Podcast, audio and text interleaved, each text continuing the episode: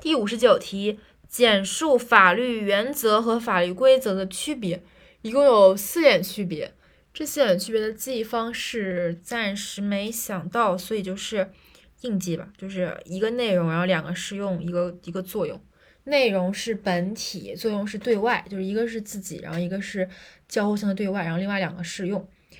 在内容上，法律规则的规定是明确具体的，而法律原则不预先设定明确具体的假定条件，更没有明确的法律后果，其要求比较笼统和模糊。这个比较简单，高度抽象和明确具体的区别。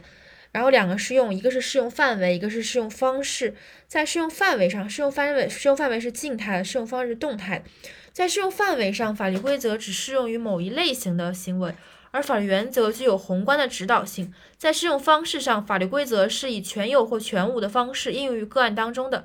而在而法律原则呢，则是两可能会存在两个原则在具体案件冲突时，法官必须根据案件的具体情况及有关背景，在不同强度的原则中做出权衡。不同强度甚至冲突的原则也可能存在于一部法律中当中，它不是以全有或全无的方式应用于个案当中的。最后一个对外，在功能上，法律原则是法律规则的本源和基础，它可以协调体系中。规则之间的矛盾，弥补法律与规则的不同与局限，甚至可以直接作为法官裁判的法律依据，这相当于法律原则的这么一个功能了。就是说，法律原则还是比较有作用的。